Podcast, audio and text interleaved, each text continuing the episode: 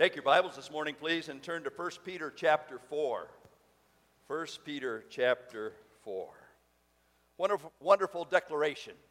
How great is our God. I love the church. And there are a few things that get me more excited than to see people using their gifts to live out the gospel. The body of Christ serving and sharing with one another, encouraging one another, living out the wonder of our God and in their lives. If you've been paying attention, sports has just restarted. And I love to watch sports, and I, and I love most of all to see the incredible use of abilities of gifts that these athletes have. I love to hear gifted musicians as they use their gifts to inspire and, and encourage. I'm so thankful for gifted medical people who help mankind. But what really excites me is to see gifted people within the church, to watch gifted teachers proclaiming the truth of God's word to see gifted givers reach out and meet so many people's needs, to watch gifted encouragers reach down and lift folks up, to watch gifted servers work behind the scenes and do so, so very much. A couple of Wednesdays ago on Wednesday Words, I identified several folks who work behind the scenes, who share together and, and who allow us to, to be part of ministry even during this difficult, difficult time. I love the church because it's a place of growth where gifted people get involved in other people's lives. You know, 1 Corinthians tells us that the Spirit of God has gifted individuals to make a difference. Gifted individuals so that they could be part of the common good, so that we could care for one another, so that we could collectively live out the truth of God's Word. I love the church. A couple of weeks ago, I spoke on Ephesians chapter 4 when we talked about growing together. And part of my responsibility is to build you up so that you can do the work of the ministry. And that is using your gifts. We come to 1 Peter this morning, and I remind you that Peter is writing to sojourners, travelers, elected exiles within the body of Christ. Now, these folks are living in a very confusing culture. They're being pushed and persecuted and there is suffering and sacrifice that is taking place in their lives. In fact, when Peter is writing this, this is just as Nero is starting his persecution of believers, of Christians. And Peter's not real sure how much longer he has to even share the gospel. But as he writes to these individuals, Peter reminds them that they are God's people. Never forget that whatever is going on in your life, you're God's own chosen one. God, in a very special way, has put his hand upon you and is working in your life and will continue to show his faithfulness as he evidences his love for you through your life. And as God's people, Peter says that there is a living hope and that we've been born again too. Love and joy and faith and grace is to flow from our lives because that's a living hope. He reminds us that we are living stones, built up a spiritual house to offer up sacrifices to our God. And he tells us that we are to be light in darkness. I hope that encourages you this morning. Because in these difficult times, in these confusing times, in these times that we're pushed and pulled in a lot of different directions, we need to remember who we are. We are God's people. And we've been given a living hope in the gospel. We are living stones to offer up spiritual sacrifices, and we are light in darkness. And that is so, so very important in our lives. Here in 1 Peter chapter 4, Peter reminds us that we are to be stewards of God's grace. And in verse 6, he says that it is the gospel that changes everything. Because we were once dead, but now we are alive in the Spirit because of the gospel of Jesus Christ. And then Peter goes on to identify some wonderful gifts that God has given to us. I'm going to ask that our students share with us 1 Peter chapter 4 beginning with verse 7 down through verse 11. Listen to them as they read this passage for us. The end of all things is at hand. Therefore, be self controlled and sober minded for the sake of your prayers. Above all, be loving one another. Since love covers a multitude of sins, show hospitality to one. As each has received a gift, use it to serve one another as good stewards of God's varied grace. Whoever speaks as one who speaks oracles of God, whoever serves as one who serves by the strength that God supplies, in order that in everything God may be glorified through Jesus Christ.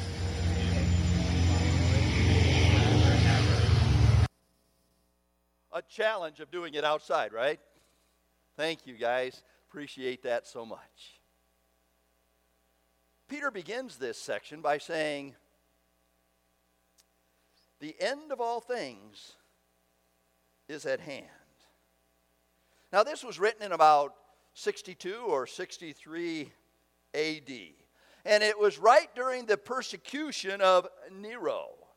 And so there are a couple of things that Peter could be identifying here. The end of all things is at hand. He could be identifying the destruction of the temple in Jerusalem. That would happen in 70 AD. The Babylonian army first destroyed the temple in 586 BC. And the Romans came in in 70 AD and destroyed the second temple in Jerusalem. And it was in retali- retaliation for a revolt that was taking place among the Jews. And Rome came in and squelched that. And Peter could have been identifying that which would take place, the destruction of the temple. He also could be identifying the end of his own life. Nero would capture Peter, and Peter would become a martyr in just three or four short years. He would be crucified upside down because he was unwilling to be crucified in the same manner of his Lord. But most probably, Peter is referring to the end of the age, the, the end of time. You, you say, well, that was back in the first century. And yet, here we are in the 21st century, and Jesus has not returned yet. Well, throughout the New Testament, we are told that the last days will come. Paul wrote to Timothy in 1 Timothy chapter 3, and he says, The last days will come, and there will be difficult times during those last days. Jude tells us that in the last days there will be scoffers and ungodly passions. And in 1 John chapter 2, John writes that in the last days the Antichrist will show himself. There was a lot of discussion among God's people about the last days. In, in fact, in 2 Peter, Peter identifies that people are asking, Where's the promise of his coming? If these are the last days, where is Jesus? Back in Acts chapter 1, they were told that this same Jesus who you see go into glory will, will so come and like, where's he coming? When's he coming? Is this event real? If this is the last days. And it's in that text in 2 Peter chapter 3 where Peter says, A day with the Lord is, is a thousand years, and a thousand years is a day. here we are, 21st century, wondering about the last days. You know, I'm so thankful that no matter where we are, Jesus' promises are secure. He said, I'll never leave you nor forsake you. Isn't that great? No matter what's going on in our lives, we can have the confidence that He is with us. He said, I'm with you always, even unto the end of the age. Peter writes, The last days are upon us, the end of all things is at hand. And I want you to note the next word, therefore. Because this is the end of the age, because the end of all things are at hand, and we don't know when that is, we do have a responsibility. And I want you to know what that responsibility is. And here it is.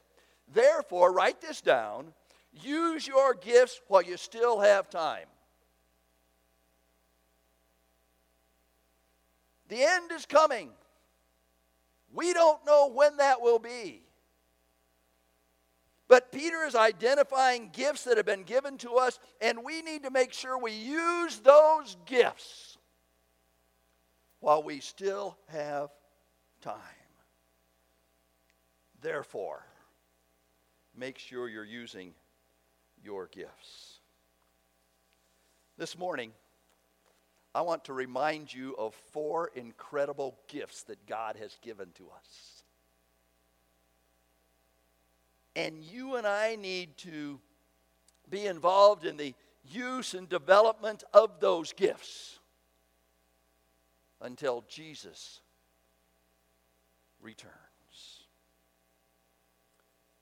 1 Peter chapter 4. Let's go on with verse 7.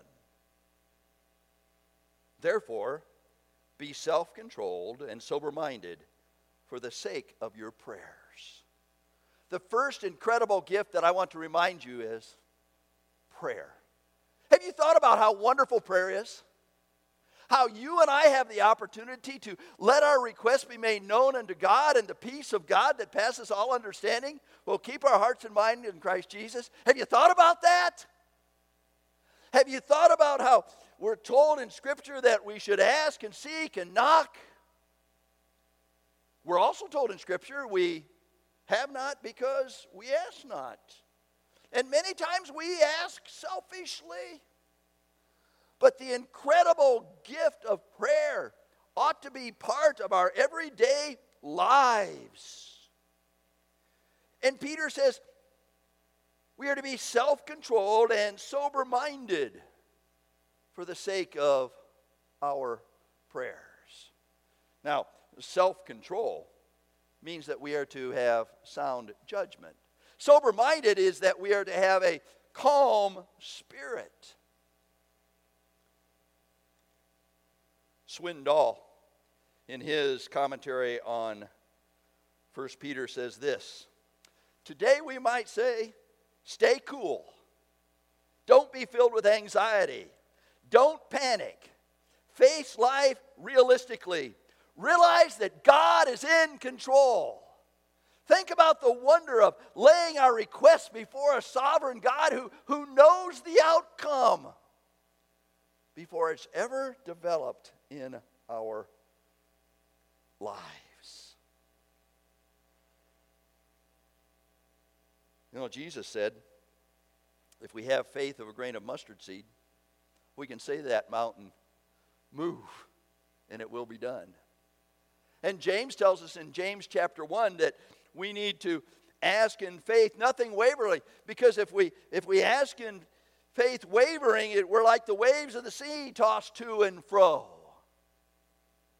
Until Jesus comes back, you and I have the incredible gift of prayer.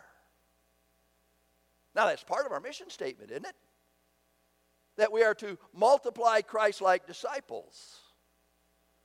Multiply Christ like disciples who are passionate about their, their God, who are obedient to His word, who are dependent upon Him in prayer, and then connected and authentic and relevant so that we can multiply Christ like disciples.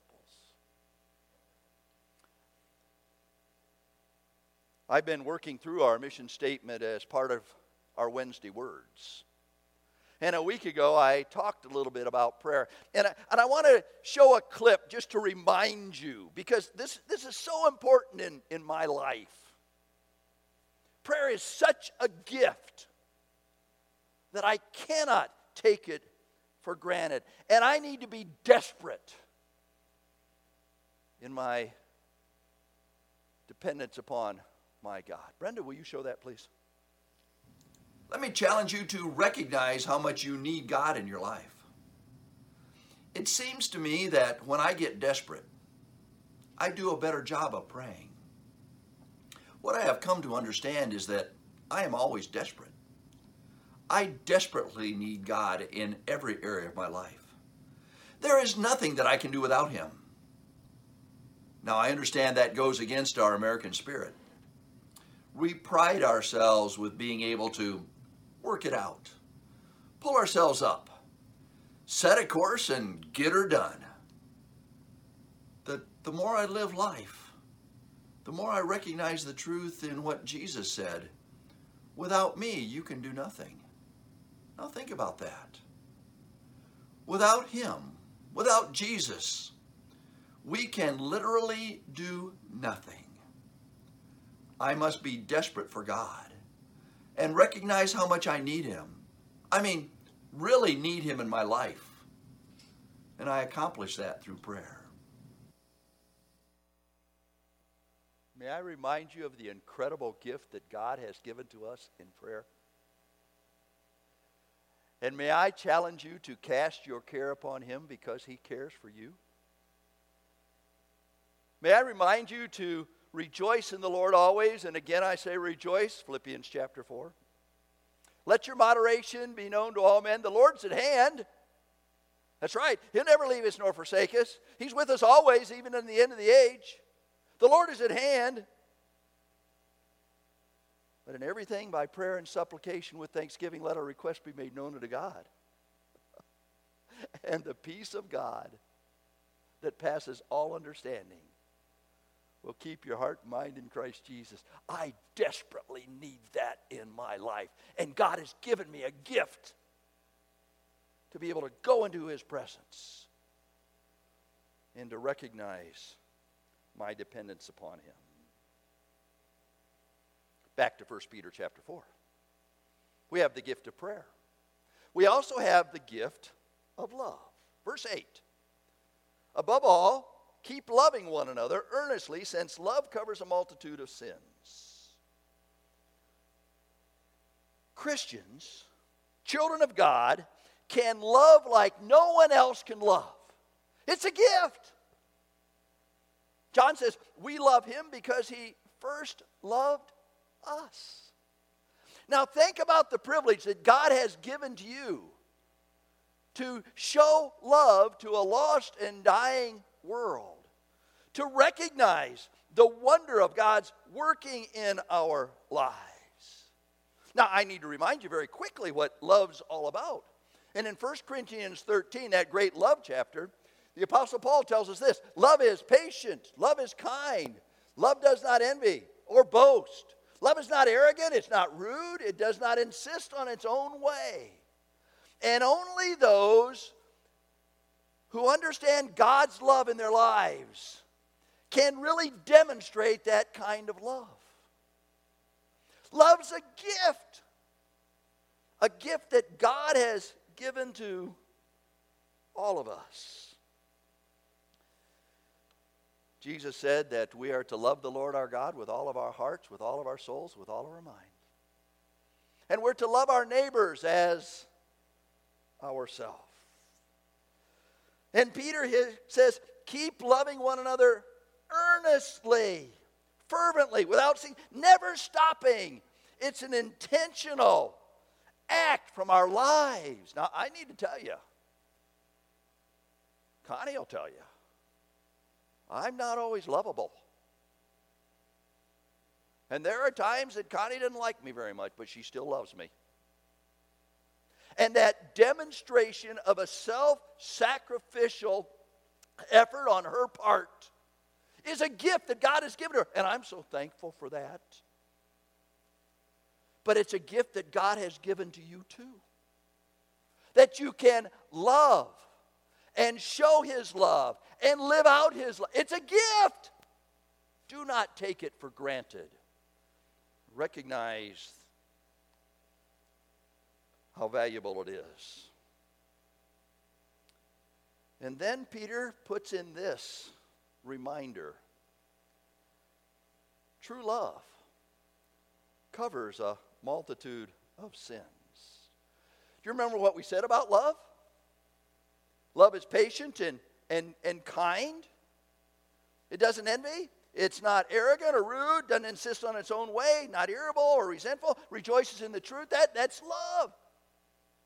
And love in its purest form puts in the background all of our shortcomings, and we all have them.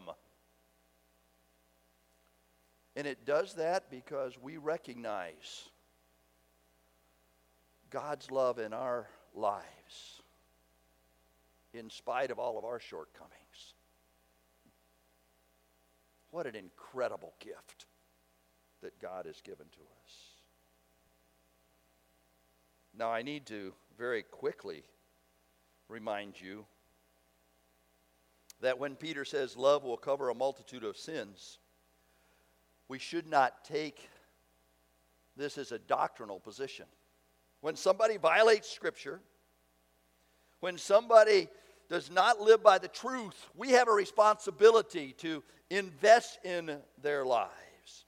James chapter 5 says, My brothers, if anyone among you wanders from the truth, and someone brings him back, let him know that whoever brings back a sinner from his wandering will save his souls from death and will cover a multitude of sins. But I submit to you this morning that most of the time in our lives, we fail to love because of petty differences that don't amount to anything in light of eternity. We choose not to love, not to live out that gift that God has given to us because we're prickly or we're just a little irritated or it caught me at a bad time or I was offended. Now, when that happens, you have a responsibility to go and restore your relationship, right? It's always your turn. You've heard me say that time and time again. If you're worshiping at the altar and you are reminded that your brother has something against you, go, get it taken care of, and, and then come back and worship. If you have aught against a brother, you need to go to that brother and share with them. I mean, that's your love responsibility.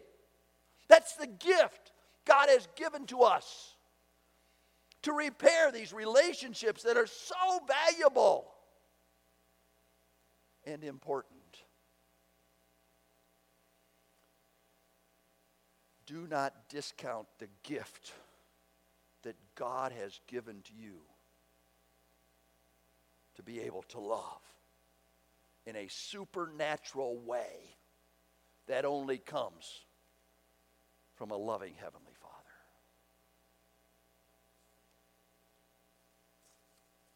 We have the gift of love. We also have the gift of serving. Verses 9 and 10 showing hospitality to one another without grumbling. As each has received a gift, there it is. Use it to serve one another as good stewards of the varied grace of God.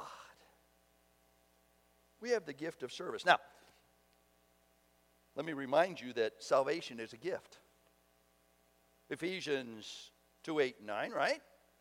For by grace are you saved through faith, and that not of yourselves. It is a gift of God, not of works, lest any man should boast. Romans 6 23, for the wages of sin is death, but the gift of God is eternal life through Jesus Christ our Lord. Salvation is a gift. And once we have received that gift, you and I have a responsibility to use that gift to minister to one another. And isn't that what Ephesians 2:10 says, "For we are his workmanship created in Christ Jesus unto good works, which God hath before ordained that we should walk in them?" Now, sometimes there's, there's tension in Scripture. It's okay, God intended that to happen. And the tension in Scripture may come out of James chapter 2, that simply says, faith without works is dead, being alone. And James then says, Show me your faith without your works, and I'll show you my faith by my works. And there are those who would take that and understand falsely that somehow we work out our salvation so that God is pleased with us and that allows us a place in heaven. That is false doctrine. That is arrogance to think that you and I could be good enough to check some boxes and do some kinds of things, and that would make us good enough to get into God's heaven. There is none righteous, no, not one, and salvation is by God's grace through faith. Grace alone, faith alone, and it is found only in Christ alone and only Jesus Christ, the sacrificial Lamb of God, who shed his precious blood in payment for our sins, could handle the great gap that our sin has caused between us and a holy God. But you and I have a gift beyond that. And that gift is that we can serve one another.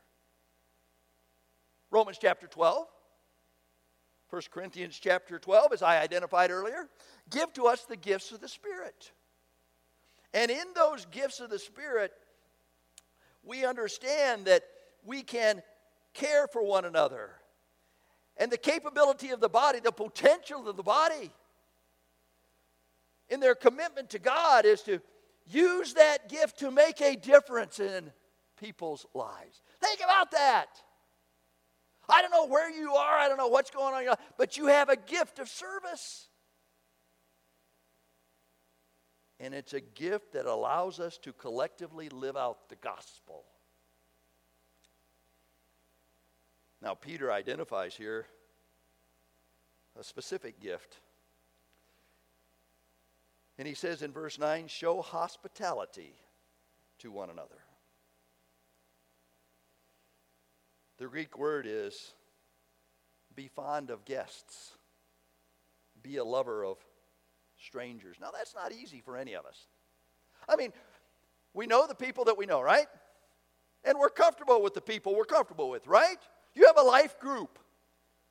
And you're with those folks and you share with those folks and you're intimate with those folks and, and they care about you. But what about those outside your group? Well, that's just hard, Pastor. You're right. And when Peter identifies hospitality as being a lover of strangers, you and I need to recognize especially within the body of Christ, that our responsibility is to serve the whole body.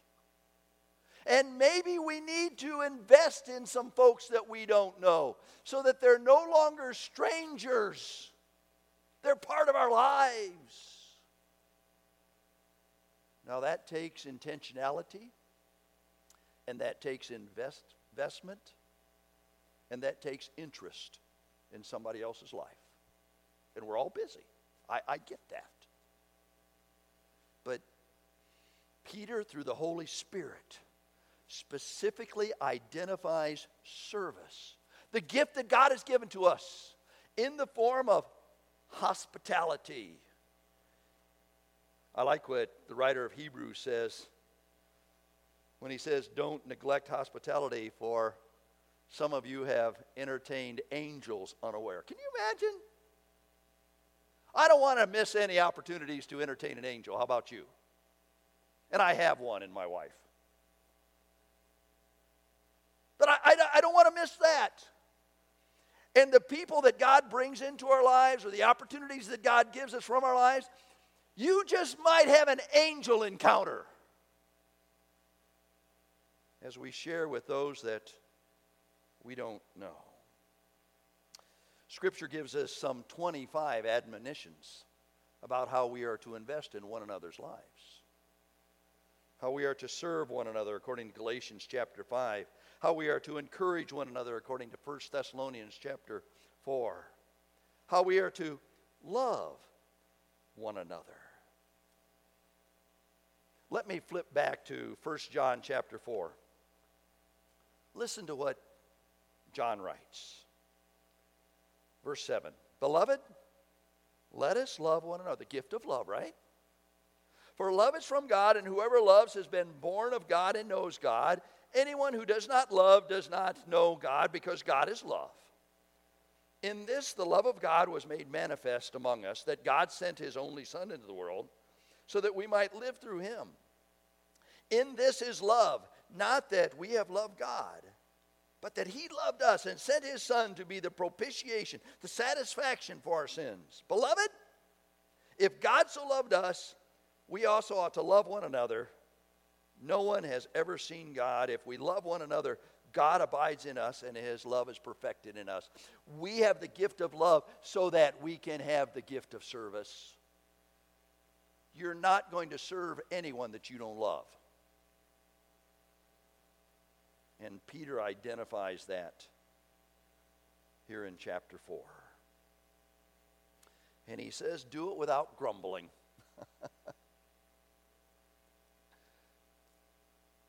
I don't know about you, but I don't want to be a representative of the children of Israel as they were in the wilderness. They grumbled. They grumbled. They murmured. They complained. I want to be a user of the gift of serving. Hospitality, serving one another, encouraging one another, finding those connection points in relationships, growing together as part of the body, part of the family. I want to use that gift for the honor and glory of my God. And then in verse 11, Peter writes, Whoever speaks, as one who speaks oracles of God. Whoever serves, as one who serves by the strength that God supplies. You see, you and I can't do it in our own strength. We can only do it in the wonder and power of our God. And what did Paul write to the believers at Philippi? I can do all things, including using the gift of love to develop the gift of service through Christ who strengthens me. One more incredible gift. and, I want you to note this, please. Going on in verse 11. In order that in everything God may be glorified through Jesus Christ. To him belong glory and dominion forever and ever. Amen. God has given to you, God has given to me the incredible gift of bringing honor and glory to God. Only God's people can do that. And the reason I say that is because all others are dead in their trespasses and sins. And you and I have been made alive in Jesus Christ, and we can glorify God. And that's what God desires. God is not looking for you and me to check off some boxes of some things we're doing. God is looking for you and me to give honor and glory to Him. 1 Corinthians chapter 10. Whether therefore you eat or drink or whatsoever you do, do all to the glory of God. May I remind you a bit of the history as identified in Scripture? God hardened Pharaoh's heart. And the text says he did it so that he could get glory. God spared his people and took them to the promised land so that his name would be glorified. Daniel was used to, to bring back people from the captivity. Why? so that God would get glory. And the incarnation of his son Jesus Christ was all about bringing honor and glory to the Father. John chapter 1. And the Word became flesh and dwelt among us. And we beheld his glory. The glory as the only begotten of the Father, full of grace and, and full of truth. It's all about the glory of God lived out through your life and my life. It's not so that Calvary Baptist Church can be significant here in Battle Creek. It's about you and I bringing glory to God. Even the cross. According to John chapter 12, was to bring honor and glory to God.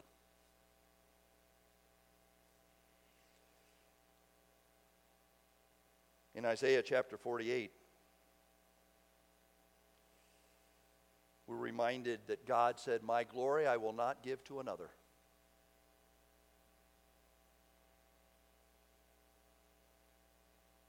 Over the last number of weeks, I have quoted a number of passages from a book which I'm reading, a book by John Piper entitled Brothers, We Are Not Professionals. And in that book, he quotes Jonathan Edwards. And he says this God had respect of himself as his last and highest end in this work because he is worthy in himself to be so, being infinitely the greatest and best of beings. All things else with regard to worthiness, importance, and excellence are perfectly as nothing in comparison to God.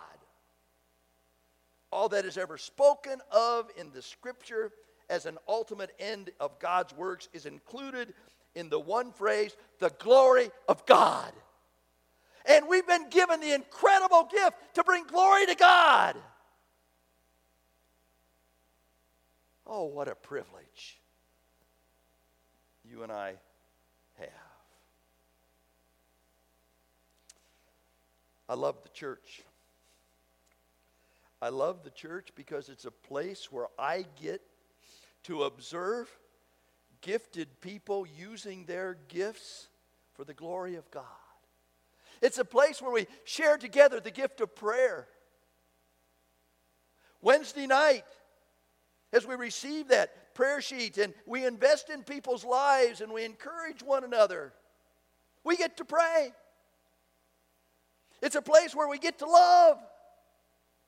We love because we have discovered what true love's all about in the person of Jesus Christ, and His Spirit uses that in our lives to reach out.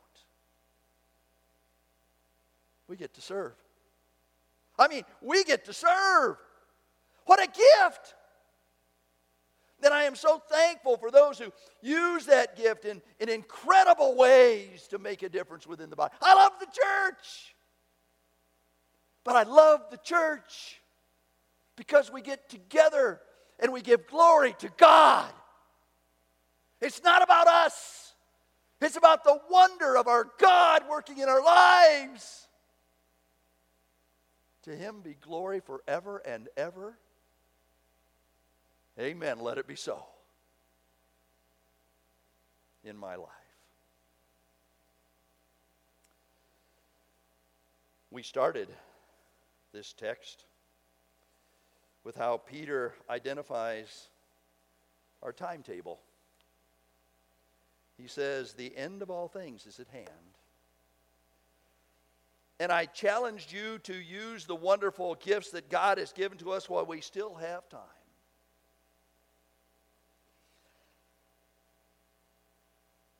My dad is 92. My mom is 94. And we have had this conversation. I call them at least once a week and connect with them and try to encourage them all I can. Besides, I like my mom saying, Tom, I sure am glad you were my firstborn. I guess that means that all my siblings pale in comparison. But many times during those conversations, my dad will use this phrase I wish we could.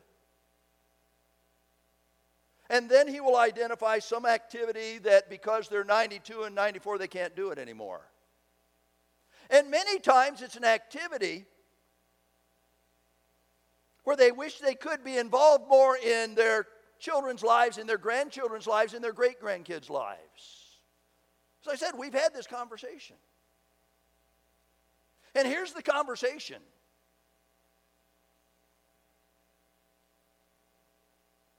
My dad has served God all of his life.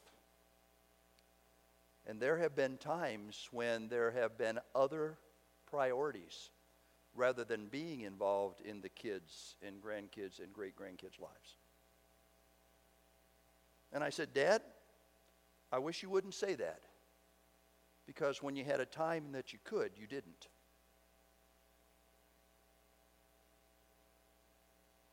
I don't want to get to glory, folks, and have my loving Heavenly Father, through His Son Jesus Christ, look at me and say, Tom, there was a time you could have and you didn't. I gifted you in prayer and you didn't spend near the energy that you should have in prayer. I gifted you in love and yet there were times that you were unloving I gifted you in service. And, and still you missed opportunities to serve. And I, I gifted you to, to bring glory to my life. And there were times it was all about you and it wasn't about the God, the sovereign God of the universe. I don't want to stand before him and in my mind say, I wish I could, but I didn't we have incredible gifts that God has given to us. And the reality is, the end of all things is at hand. Now, that may be the end of the age, it may be the end of you and me. I don't know. But the truth is, the end is, it's here. Oh, God, challenge our lives to use the gifts that you've given to us because that's what brings honor and glory to your.